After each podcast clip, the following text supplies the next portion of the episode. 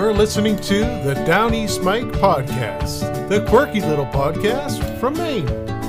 And now, your host, Down East Mike.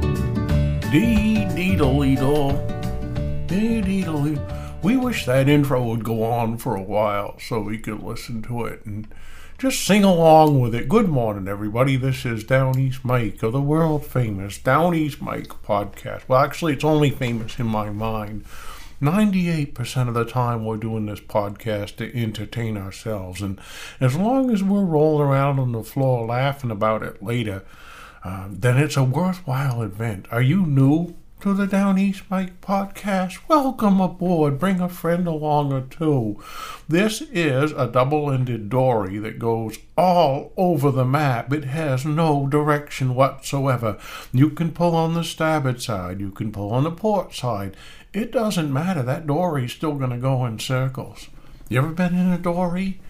They're a lot of fun. I had a friend that made one once. It was it was like really deep and the reason a dory is deep is so you can fill it up with fish when you're out on the Grand Banks and it won't sink. We're all over the map, aren't we? Good morning. This is Down East Mike, episode number 96, news and commentary for Tuesday, July 18th, 2023. Our motto is some of this is whimsy, some of this is true, and the interpretation of it all is entirely up to you we look at the headlines of yesterday, the headlines of today, and reflection, we find that things have not changed much at all. We also say, Did you know that the Down East Mike podcast contains no mean words? Just wholesome goodness from Down East Maine, a historical, literary, auditory candy store. Did you hear the bells on the door when you came in? That was a whole lot. We're all over the map. Today's episode record rainfall in Maine. Not from today, that's a headline from 1984. We'll look at women looking like men in skirts, a headline from 1984. Painkiller slowing tooth loss, again from 1984. And we have the mammal of the moment and the illness of the instant it's going to be a great podcast. Let's look at if you're just getting up, nobody won that big uh, lottery there. There's up to a billion dollars. So if you do win it on Wednesday night, you'll have some spending cash and you'll be able to go out and buy the camp up north that you've always coveted. Uh, Ukraine aims to sap Russia's defenses as the U.S. urges a decisive breakthrough. Nothing like pumping up the war there. Russia's accusation after bridge attack puts a spotlight on sea drones. Uh, what else do we have? Canadian wildfire smoke returns to the northeast with 137 million under air quality alerts across the U.S., and we saw that in the sky yesterday. It was just that kind of haze out there.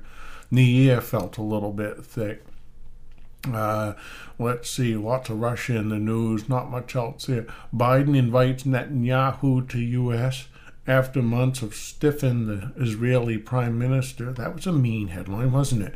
Australian man and his dog rescued by a Mexican tuna boat after drifting three months in the Pacific Ocean. They had before and after pictures of the guy, and he definitely lost a lot of weight out there three months on a raw fish diet. Dog didn't look like he changed much. He had the same smile on his face before and after. Those are the world headlines, uh, main headlines. A New Hampshire man believed killed in a camper fire in Maine. Uh, what else from Maine? Uh, this is where Maine got the most rain last weekend. Well, we know we had five inches of rain inland. Tabitha King's Western Maine orchard is quietly closed to the public. We don't want you picking apples there. And what else? Again, about the wildfire smoke in Maine. And uh, he's home now. The Mainer who was killed at Pearl Harbor is to be buried 82 years later. A wedding ring was found on a Maine beach in an unexpected place. That's one of those teaser headlines. Not much else going on in Maine. It's the, the quiet season of of, uh, of news. So let's get to our podcast. Oh, we have birthdays today, don't we? Happy birthday today to Phil of Falmouth. He turns 68 years old. He's a house painter and remarks that while the fumes haven't killed him, he still feels like they slow him down. Happy birthday, Phil. Happy birthday to Tyler of Madison. He's 65 today. He's a car salesman. He's got an answer for everything and said to be able to charm a starving dog off a meat wagon. Do we know Tyler? I think we do. Our illness of the instant. It's uh, rug scratchers scritch. Uh, rug scratchers scritch is something that you can develop if you're down on on the rug and you're trying to get all the, the little cat hairs and dog hairs out of the rug. You can develop a scritch from that, and that it's a lingering scritch. May show up as red spots on the back of your arm. Did you know, by the way, that the the uh, fleshy part of your arm, you you can do this right now. You hold your arm out and you look underneath, and the part that hangs down is commonly referred to today as teacher's meat. And teacher's meat is like when the teacher, back when they had blackboards, and the teacher would, and when, when kids could read what the teacher was writing, but what the teacher would write on the blackboard, and the teacher's meat with that fleshy part of the arm that kind of wiggles around as she writes the uh, words on the on the blackboard. All right, rug scratches, scritch. You can get it from digging at the rug, trying to clean it with a. If you use a a cap brush, for example, and you're scritching along the, the rug to get all the hairs out. Uh, and then later you notice the red spots on the back of your arm. That's rug scratches, scritch, and it is treated uh, just with a, a little uh, uh, Benadryl, or you can just put some some uh, hydrocortisone cream on there, and that will alleviate it. Or better yet, have somebody else deep clean your rugs for you. That's the illness of the instant on the Down East Mike podcast. Let's go to our story. 1984, Reagan was talking about the ugly, sinister walls of Soviet rule trapping millions. He spoke in these terms that is very, uh, very invoking of, of emotion, portraying communist rule as a tyranny that puts itself above God. President Reagan said on Monday that the peoples of the Soviet bloc were taken captives by force and remain captives by force. He, I said they had ugly, sinister walls of the Soviet system continuing to deny for the millions trapped behind them the most basic yearnings of the human spirit. He signed a declaration pledging the United States to renew efforts to encourage freedom and national independence for those countries struggling to free themselves from communist ideology and totalitarian oppression. Boy, it's very speechy, wasn't it? It was a speech to an audience composed mostly of representatives of groups from Eastern Europe, Southeast Asia, and Cuba. Well, that was Reagan in 1984. And we had an article here. I don't know if it was editorial or news, but it was the headline was Dress for Success uniform is on its way out.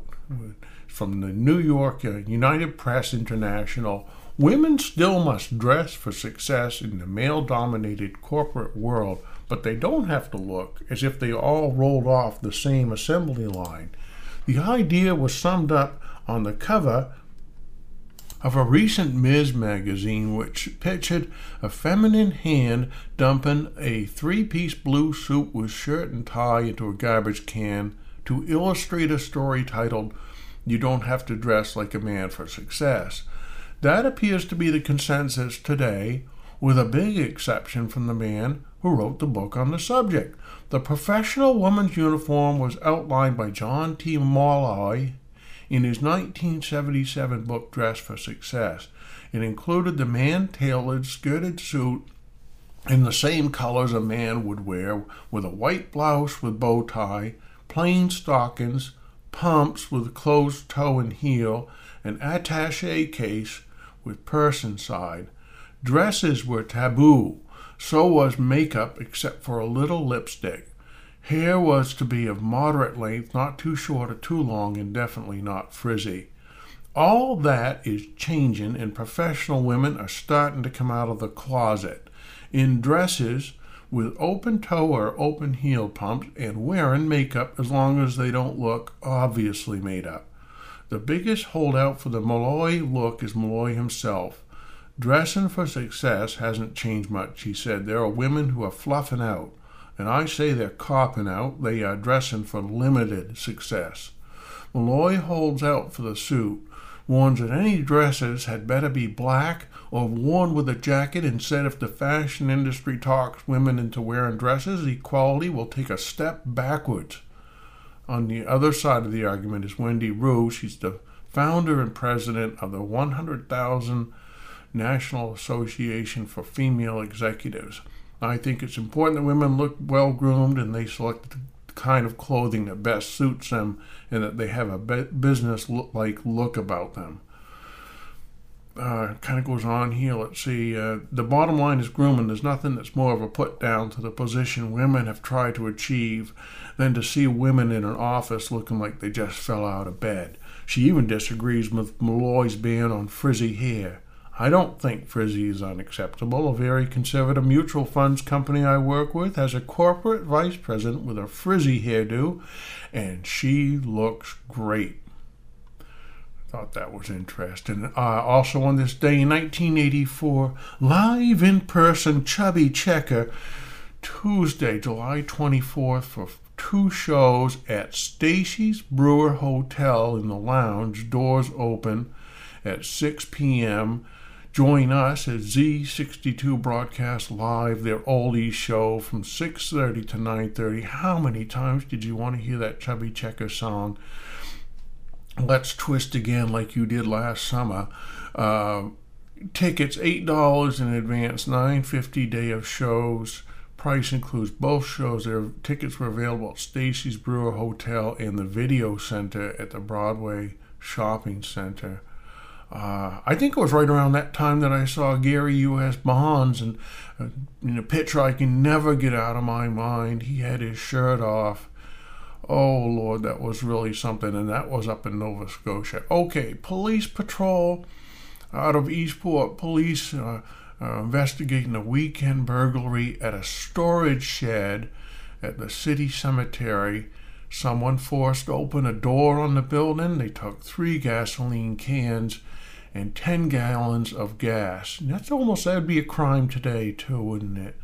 Police reported that $60 in damage was done to a hose used to alert employees of patrons at the Exxon gas station on Washington Street in Eastport. Someone cut the hose sometime Friday. Now, who hasn't sat outside the gas station open bay enjoying a Coca Cola on a hot summer day next to their bicycle and listened to the sound of a car rolling across that hose ding ding? summoning out the attendant to pump gas. Who has not heard that sound? Police arrested Herbert Basin of Peter Dana Point at 9:30 p.m. Sunday for operating a vehicle while under the influence of intoxicating liquor. Basin to appear in Calais Court on July 30th. Way back 1984, Mr. Basin driving well drunk. Um, what else do we have here for local news? An employee of Dead River Company reported Sunday that someone attempted to enter the lower Barker Street office through an air conditioner screen, causing about $20 damage. I bet that was someone in the lower office that it wasn't cold enough and they wanted to get new air conditioning. And they did it themselves. Uh, David Wright of Digdeguash New Brunswick was arrested at 12:12 a.m. Monday by Lieutenant Richard Mayo for operating a motor vehicle while under the influence of intoxicating liquor. He's going to be in court July 30th along with Mr. Sockabasin. At the Maine Coast Cinema on this day, 1984, Steven Spielberg's Gremlins was playing at 7 and 9 p.m. They're described as cute, clever, mischievous, intelligent and dangerous. And also, Karate Kid was playing on this day, 1984. We had our rainy day headline.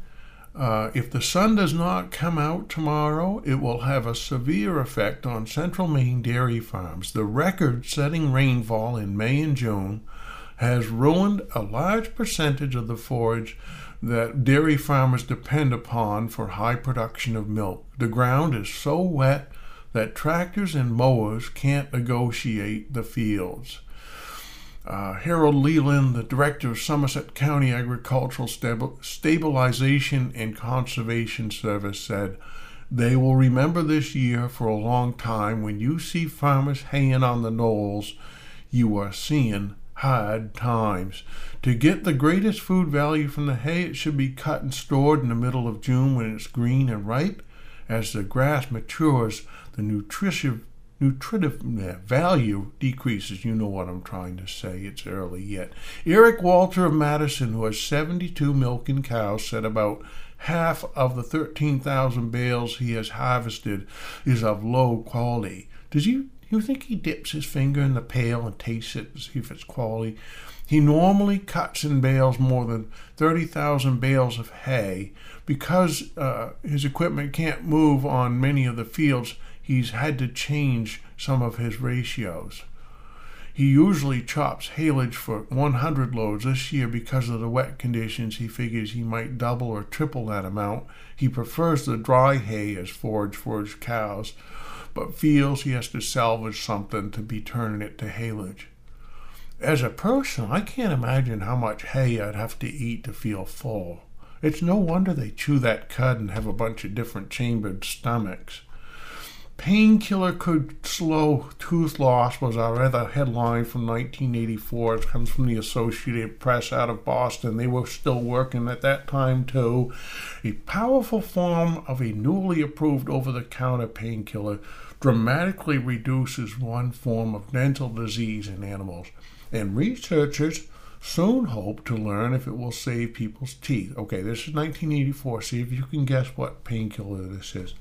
An experiment begins this month to see if daily doses of the drug called ibuprofen can slow or stop periodontal disease, the number one, number one dental problem of adulthood. This condition erodes the bone that supports the teeth and is a major cause of tooth loss. In the United States, an estimated 94 million people have periodontal disease, and it is one of humanity's most common infections. In the new study at the Harvard School of Dental Medicine, volunteers will take a medicine called flurbiprofen. Harvard uh, researchers already have found that the drug can reduce bone loss around the teeth by 66% in dogs, which are often used to study periodontal disease. Flurbiprofen is a more potent version of ibuprofen which was approved in May for over the counter sales and has been used in prescription form since 1974 to treat arthritis, pain, and other problems. Of course, they don't know how it works, but they still want you to take it. Let's roll it all the way back to 1893. Uh, on this day, a 100 ton steam boiler was recently shipped from Bangor for a big sawmill in the process of construction at Island Falls.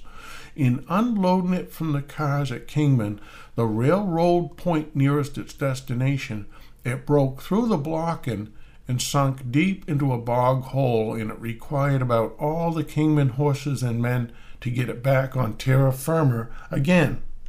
Sixteen horses took the juggernaut in tow for the Island Falls, over 30 miles, and after tipping over three times in swamps and rivers, breaking through 11 bridges, and crushing and all, crushing in all the culverts along the road it got there 12 days from Bangor in spite of the vigorous protests from every school district and road surveyor along the route. Down at Bucksport, however, where the boiler in question has been doing service in a lumber mill, and where it was started on its journey, they think that the engineering talent of the North must be of rather a primitive order, for they do say a man and a boy loaded the boiler on the cars at Bucksport without any protuberation of soul. Isn't that something? A hundred ton steam boiler. Uh, historical characters in Dexter were Jerry and Amos Abbott, brothers from Andover, Mass., who were practically the pioneers of the woolen manufacturers of Maine. They were excellent Yankee counterparts of Dickens' famous pair, the Cheeryble brothers. Although they had a large property held in partnership, each had, besides, a handsome private estate, and it is related of them that the only falling out they ever had was over a cow, which was a good one, which each one declared the other one owned.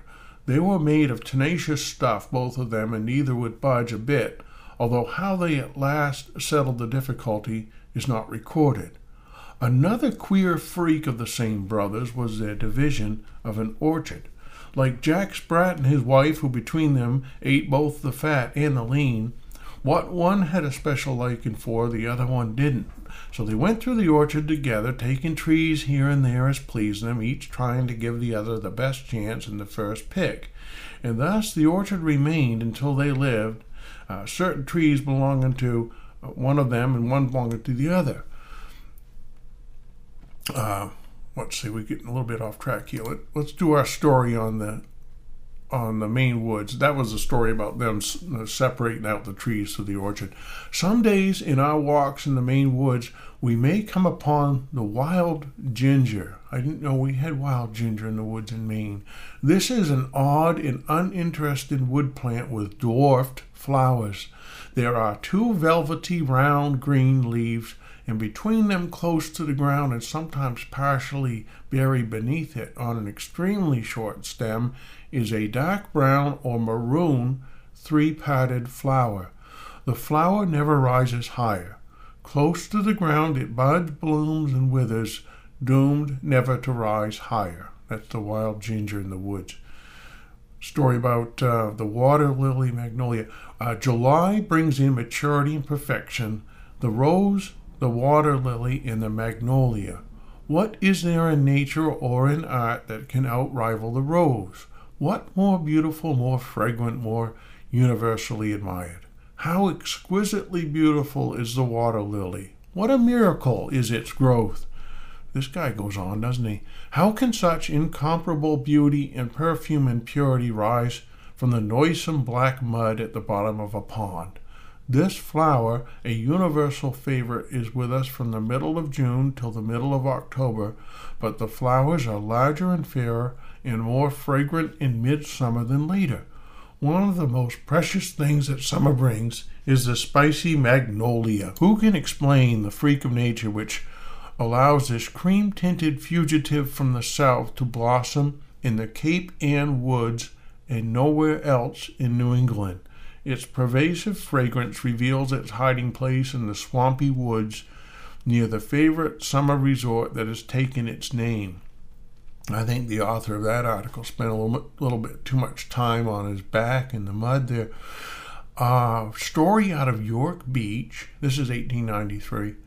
There is a pretty little woman who daily takes a plunge in the surf at York Beach, Maine, who attracts all masculine eyes and if truth be told, not a few pairs of eyes of the other sex. She is a perfect blonde with the merriest of blue eyes, and her bathing suit is rather a surprise at this state old resort, where long skirts and sleeves have always been considered the proper thing. It is of light blue serge, short as to skirt, and cut square necked and sleeveless. Just above the left knee of her tightly fitting nose uh, hose is a narrow black garter held by a clasp of cut steel ornamented with a large letter S in blue enamel. Apparently unconscious of the gaze of the strollers on the sands, she goes about her plunge in a businesslike way and is a fine swimmer. That's quite the picture they painted there. Uh, Francis Dana, one of the Passamaquoddy tribe of Indians, recently made a trip to Bar Harbor in a 13 foot canoe from East Machias in 16 hours. I hope Francis stayed close to shore. Uh, rolling back to 1906, a story about a dog in Auburn. Was the dog mad? A big excitement in Auburn caused by a dog running down Denison Street. Great was the excitement among the good people of Denison Street in Auburn into the early hours of Monday evening. The news quickly spread that a mad dog was running amok. The animal was a 10 months old pup of the Boston Terrier breed and owned by Irwin I. Smith, who lives at number 47 on Denison Street. For several days past, he had been ailing more or less, but of this nothing was thought. He had contracted the habit of running away to play with other dogs and the children, and on Monday had been out longer than usual. Doubtless the dog was overcome by the heat and his exertions, and about eight o'clock he reached home, and he commenced to yell and act strangely. The animal was taken into the house, but his malady seemed to grow worse.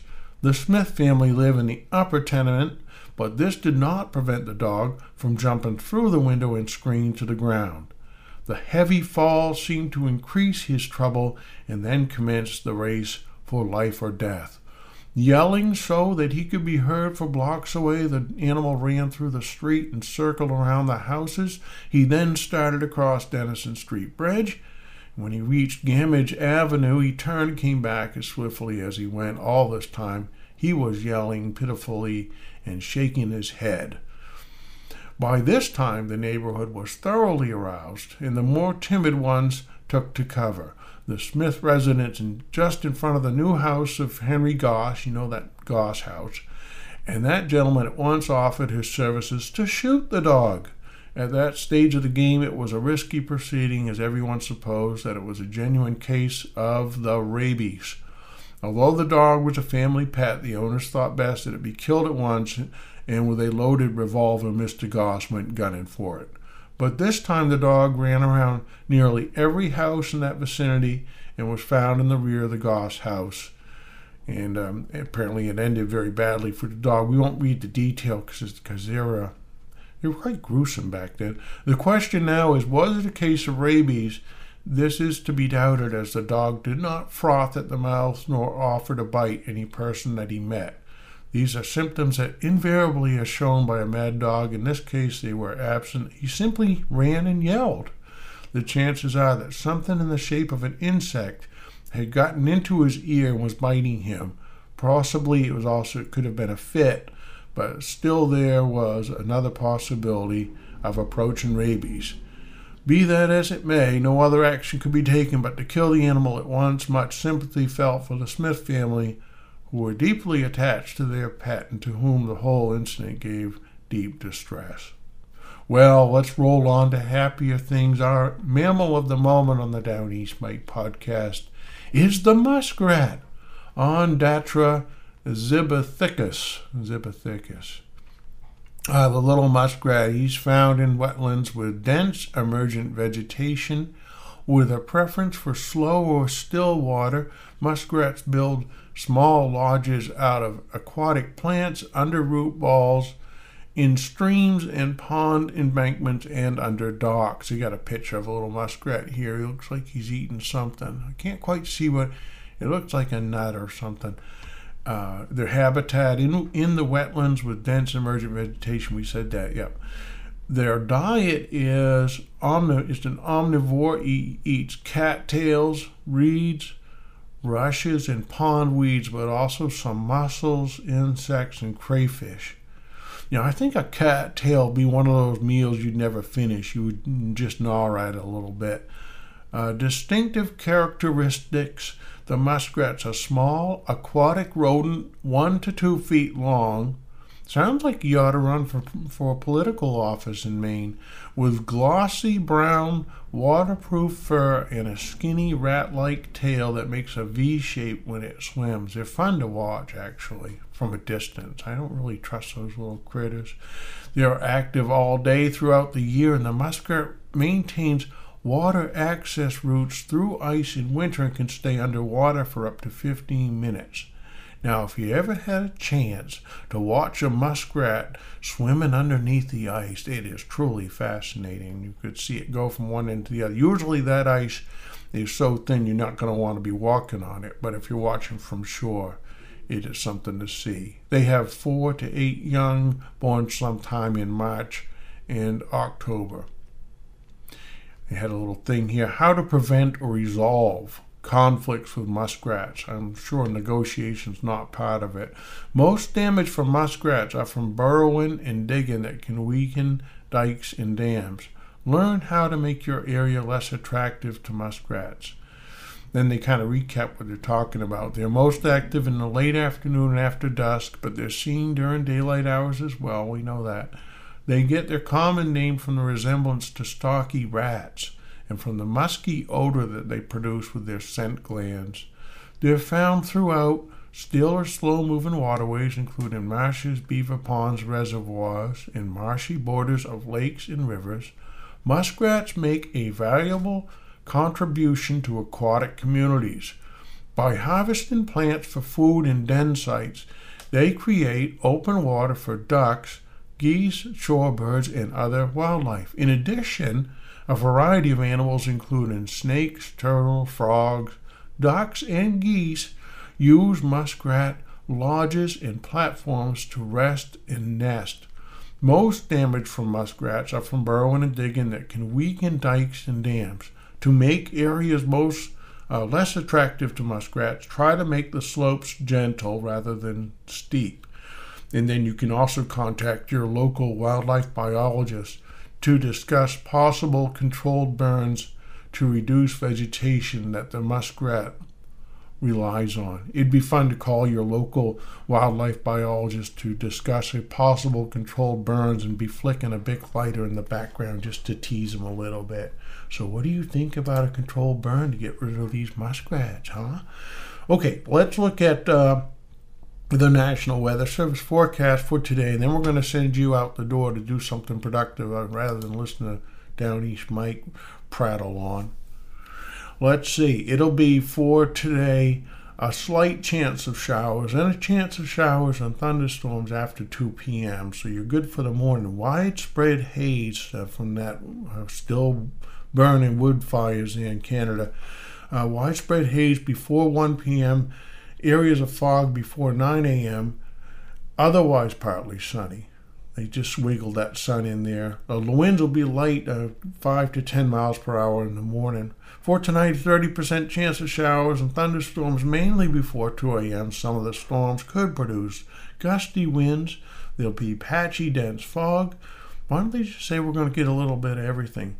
Looking at Wednesday, uh, partly dense, uh, patchy dense fog before 8 a.m. Otherwise, mostly sunny with a high near 83 light winds. Thursday sunny as well, and then Friday uh, scattered showers. We're back in that pattern again. Seems like it's really hard to break out of it. Well, if you made it this far, you have completed episode 96 of the Downeast Mike podcast. I completed it too.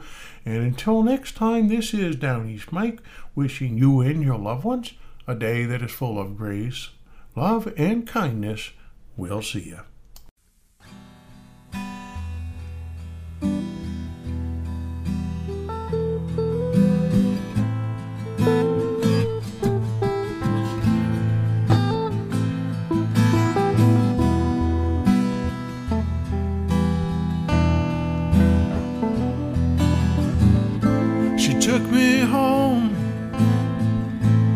Yeah, she took me home.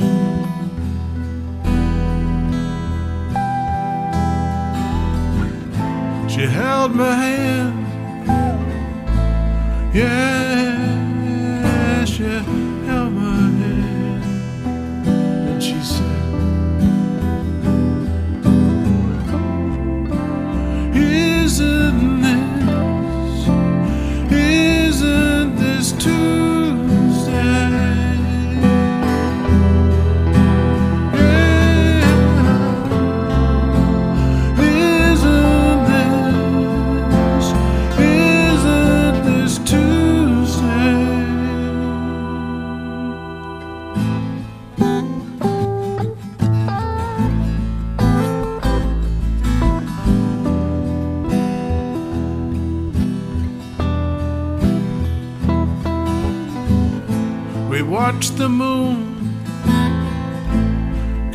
Over the trees that night.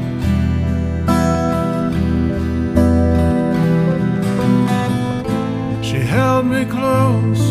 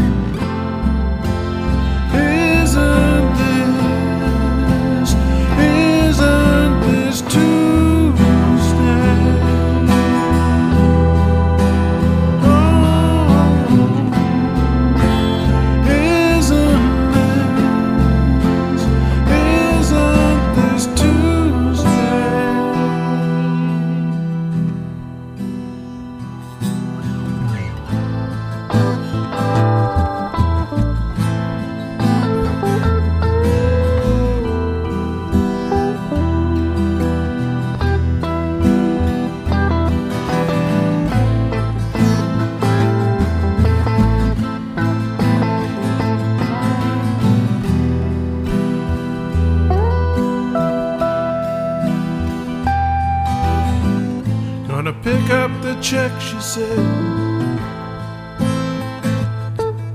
Tomorrow.